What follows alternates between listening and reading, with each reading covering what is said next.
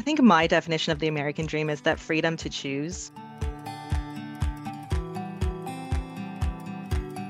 In this episode, you will hear Annie, a communications specialist, and Monica, an equity, inclusion, and diversity advisor, discuss their experiences being first generation Americans.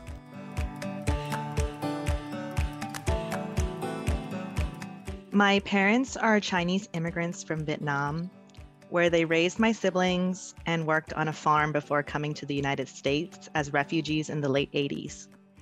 I'm the youngest of six children and the only one to be born in America, specifically Lincoln Heights, one of the oldest neighborhoods in Los Angeles, California. While I was growing up, my neighborhood was home to a poor to working class Chicano and Latin American immigrant population with an increasing amount of Chinese immigrants from Southeast China and Vietnam, like my family.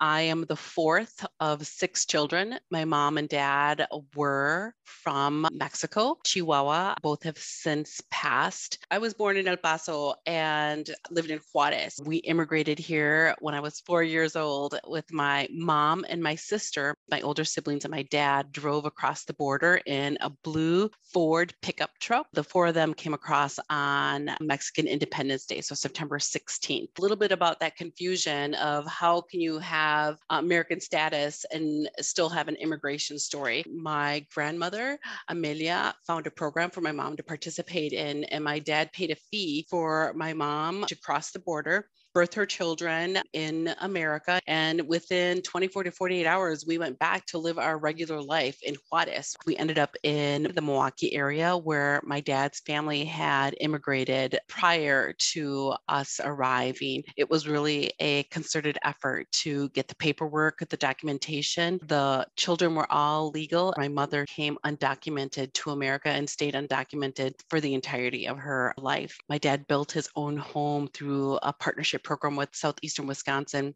and literally with his hands built a home for us to move into Burlington, Wisconsin, a very small rural community where there are very, very few Latin Americans or people of color.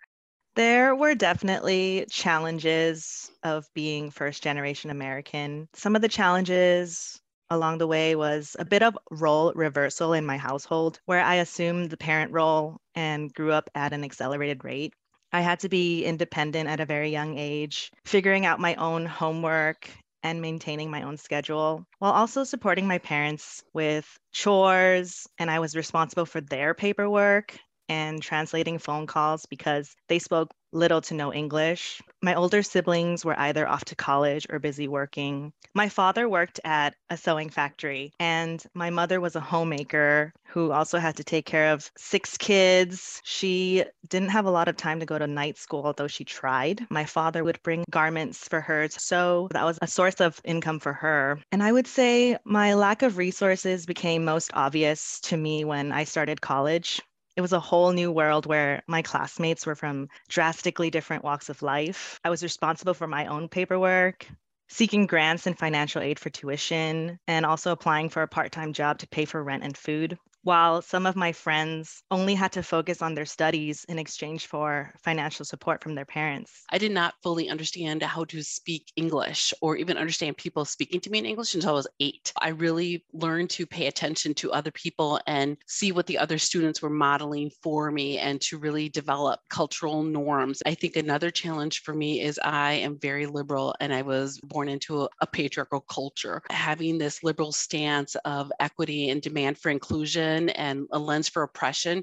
i don't recall ever not having that that vision of how folks to engage with one another wouldn't change being a latino for anything just uh, the beauty of the food the culture the community when i think of my parents culture compared to american culture i think of the narrative that if you put your head down work hard avoid getting into trouble you will be successful. In other words, follow the rules, do as you're told, don't talk back, stay quiet, and don't draw any unwanted attention.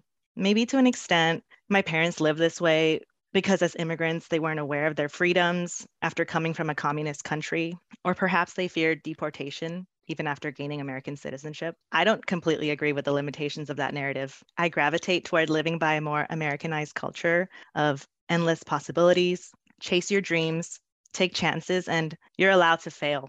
I work hard, but I also work smart. I'm a go getter because opportunity doesn't always just present itself. I listen, but I also ask questions.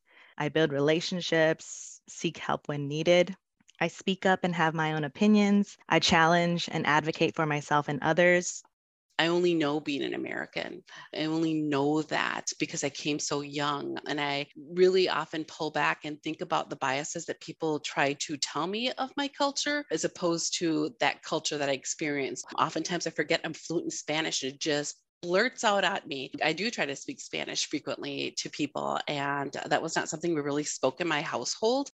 I have one daughter, she's biracial, and we'll talk about how she was not accepted into the Latino culture as a young woman. We ate predominantly Latin food. We listened to Mexican music. Our artwork is Latin artwork, Mexican artwork. She was raised as a Latina, and then she'll go out into her culture and her community where they treat her as a Black woman, a Black American, like her dad. And so that piece really muddied for me this idea of how intersectional we are in our cultures and how we immigrated here and how we took on these different different dispositions and traits as Americans and lived them as our own. I don't feel confusion in it anymore, but I think as a young woman, I often sat in confusion of that. There was no model for us back then of how to be one or the other. It was almost these unspoken truths about who we were, and there was no one to clarify it for us. There was definitely a language barrier between myself and my parents. I'm not as comfortable with a second language as you. Code switching isn't easy for me. My parents speak Cantonese, Vietnamese, Mandarin, and other dialects of Chinese. I'm fluent in English and I can barely speak conversational Cantonese to them. So there was always the challenge of them being able to speak English in public, but also me communicating with them and translating their phone calls. Sometimes I didn't know the words. I can only imagine how hard it is to learn English because there were times that my dad took adult classes and I would try to help him with his homework. And how do you explain conjugating? It's difficult. I did take Spanish in high school. And for me, maybe my younger brain, it was easier for me to retain and understand those rules. It was eye opening. It made me appreciate that I somehow picked up English. And I feel fortunate about that. I think about my mom in having to look at her home when she immigrated? What will I not take? I think about those choices. What would you take? I think about right now as we're looking at our fellow global friends who are in a forced migration, not intentional. What would you choose? You don't speak the language, you don't know how to manage the culture the money setting up a household. My parents' immigration was very thoughtful. We didn't go to an empty room. We didn't go to a tent. We didn't go to a refugee camp. We actually had homes. My dad had connections to get a job. He was the only one that spoke English. The rest of us, nothing. My older siblings going to high school and middle school, not knowing a thing about English, but yet everyone graduated from high school.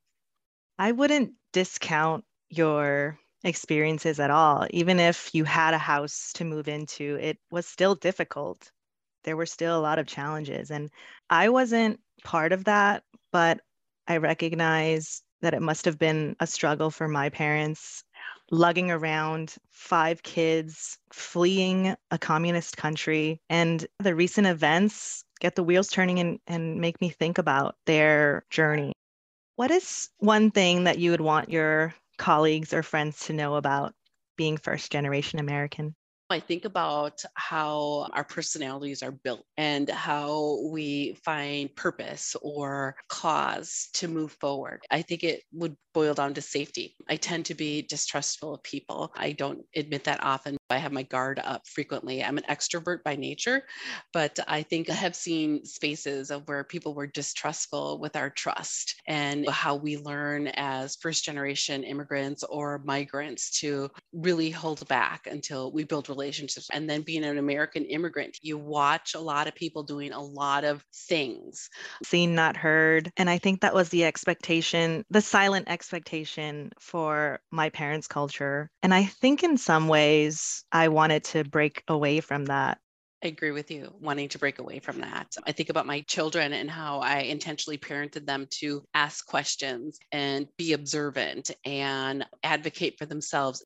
You mentioned you're more of an extrovert, and I think it's a good reminder that it's okay to be both. It's okay to be either. We have quiet leaders, we have more extroverted leaders. And it just goes back to endless possibilities of being American do you feel that you've refined what the American dream is? Historically, the American dream is known as like you, you make your way and uh, you're chasing after wealth, right? I think that some of us have changed that vision. I, I don't know if that's what we are chasing, if we're more chasing this idea of bringing our authentic self to work. So, Latina, an American, I'm a mother, I'm a Mexican mother. So, that pure joy, like I feel I find myself chasing joy more than I do chasing professional accolades or credentials. I do feel that that comes from that young woman who went to Mexico, had the smells, had the music, had the art, had the laughter. I, I really feel like that's where I have gone back to that place of chasing joy intentionally. Yeah, I think my definition is definitely different from my parents and even yeah. that of my siblings because they were young immigrants. I think my definition of the American dream is that freedom to choose. I was lucky enough where nothing was really imposed on me. Although when I was younger, I sometimes wished my situation was different. Like perhaps my parents were wealthy or they just simply spoke English fluently so that they were able to help themselves navigate. I can find appreciation from the adversity. I used to think the combination of having immigrant parents and growing up in an underserved community would hinder my potential. But after reflecting on how far I've come, being first generation American, graduating from a top university, and now a seasoned marketing professional, newly employed at Mayo Clinic, I wear my upbringing as a badge of honor. Although my parents lacked finances and formal education, they kept food on the table, granted me the autonomy to make my own personal and professional decisions, while indirectly instilling values in me, building me up to be resilient, resourceful, a balance of street smart and book smart, grateful, open minded, always willing to learn and give back, humble yet confident and strong willed. I think that's my definition of the American dream that freedom to choose and not be told by my parents or my siblings how I should be. That's very beautiful. I really appreciate that as a mom. What you described is exactly what my hopes is for my kids that freedom to choose and fail, right? Choose and fail and, and be fine with it because we'll get back up. We have a little family mantra of I belong to you and you belong to me. And it really comes from that Latin culture. And that is a reminder to us that our successes have been built on that of our ancestors and that we didn't do this alone. We are just a part of another piece of it. And there will be other people who will be building on our success so that sacrifice of that pregnant mom leaving Mexico with all her belongings behind, my achievements are built on hers, and then my kids are being built on top of mine. Reflect on this conversation. What did you learn? And what are the questions you could ask fellow colleagues to learn more about different cultures and perspectives?